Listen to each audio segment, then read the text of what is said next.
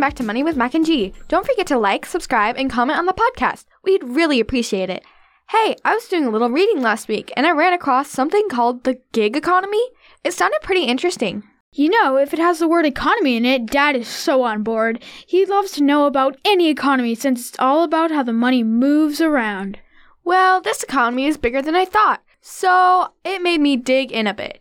First of all, I wanted to know where the word gig came from. We use gig when we're talking about storage for a computer, which is short for a gigabyte of data. You know, that sounds familiar. Didn't Dad use the word gig when talking about seeing his buddy play music in the bars back in Chicago when we lived there? Yeah, exactly. It's a word for a live musical performance, just like the one Dad's buddy did. It refers to the set of music that the musician will play. For most of these musicians, it's not a 9 to 5 job, but usually shorter and it's sometimes called a 5 to 9 job. Sounds like it can happen after your regular job if you're an employee. By the way, is it short for some longer word like gig is to gigabyte for computer storage? Funny you should say that, because it was a phrase that was coined in the 1920s by jazz musicians. Did you say coined? Dad's gonna love this topic. Coins and a new economy. I'm gonna assume that coined means jazz musicians were the first to use this word? Yep, that's what I found out. Kind of like Snoop Dogg says, for shizzle my nizzle, which means for sure, my friend. The word gig is actually short for a musical engagement. If I have this right, my nizzle is a set of songs started by jazz musicians in the 20s and is short for engagement? But if that's true, shouldn't it be called a gag since it's E N G A G? Nice catch. You definitely have a point, Bo Shizzle. But I didn't think that they could have sold that one. The gag economy just doesn't sound right. You're right. So, people in the gig economy do shorter jobs, usually after normal hours. Do you remember the British guy Dad worked with that was living in Switzerland? He helped to write some articles on money. Then there was this marketing guy he hired in Cairo. There are lots of jobs done this way all over the world. Our government definition of gig work says that it covers personal service activities such as childcare, house cleaning, or ride sharing, as well as selling goods online or renting out property. That sure covers a lot. Do you think it's good or bad? Did you do any research on that? I did. First, it's pretty easy to get started. It doesn't require a lot of time and money. It's also flexible, which means that you can work from anywhere and on your own schedule. For many gig jobs, you don't have to drive to work, pay for gas, parking, lunches, or buy new clothes. You can work around any of the other things you have to do, like taking kids to practice or singing concerts, la la la la la, or to go to the basketball game and watch your kids score two points. Those are definitely some benefits. Now, if these are smaller jobs or projects, it sounds like you have a lot more independence and can do a full time job. Someone is not looking over your shoulder all day, and you can choose the jobs that you want. Unlike dad, you can try out new and different jobs. How about naming a few types of jobs in the gig economy? You in? Sure, ride sharing or taxi driving, Making deliveries, software programming, digital marketing, writing. education, and training. Nice job, G. How about we name some of the companies that focus on gig work? I'm in Uber and Lyft, Instacart, Amazon Flex, Postmates, TaskRabbit, Grubhub. Handy.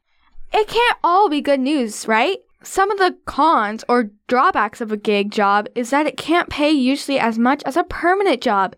You probably won't get benefits like health insurance, help paying for school, retirement, and other stuff. Competition could be from anywhere else in the world. If you're an employee, your paycheck is pretty consistent. Gig jobs can be feast or famine, or anywhere in between, which means your pay can change a lot. It also said only about 20% of people make gigs their entire income. Anyone can do gigs, but it's split evenly between men and women. I'm sure Dad would also point out that you're now responsible for your own taxes. So you may need a little help doing them, and you'll pay more because now you're an independent contractor. Bummer. On one website, they also talked about the stress and burnout of gig jobs. You have to always be looking for new jobs, and sometimes working some off hours takes its toll as well as other stuff. I think you have a good point. But you could go after your passion if you love to write, for instance. That's got to be worth something. it's time to mention the gig platforms. For Uber, you sign up on their website, but there are websites for those who want different types of gigs. There are some very big companies out there who have an online platform which connects with those who want to work with those looking for help. Upwork is a large gig community. They actually went public with the sale of their stock in 2018. That should tell you that it's a big deal. You're right, and its stock from the beginning of COVID in 2020 to now went from about $6 to $60. That shows you how COVID really added gasoline to the gig economy fire. One statistic I saw is a belief that about one half of US workers will be involved in the gig community by 2027. However, with COVID, it will probably be much sooner. If you've never heard of these platforms, let's name some more Freelancer, Fiverr, Fancy Hands, FlexJobs. Guru.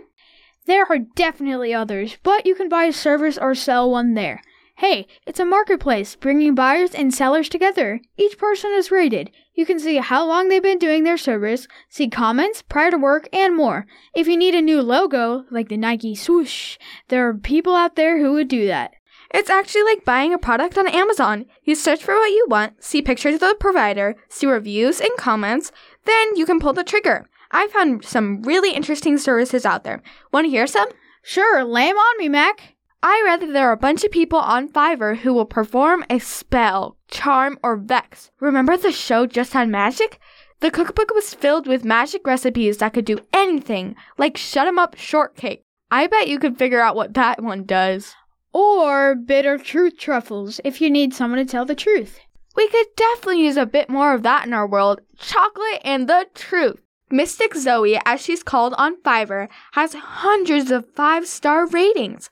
Most of her magic is about love and attraction. Hey, if you have a talent and passion, it sounds like you can make some money. Sukin747 will buy five living fish from the local market that normally would go on the dinner table. He will then release them back into the wild. He has over 200 five star reviews. I guess there are a lot of people who are happy to pay a small amount of money for a quick smile or to feel like they are making some sort of difference in the world. Wow, the gig economy isn't what I expected.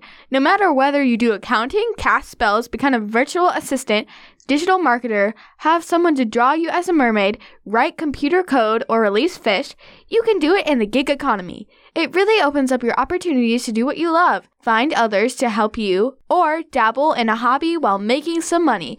If your budget is tight, you can add a little extra work here and there. You're so right. It could really help you start to save for your future. A couple extra bucks doing something you love shouldn't really feel like work.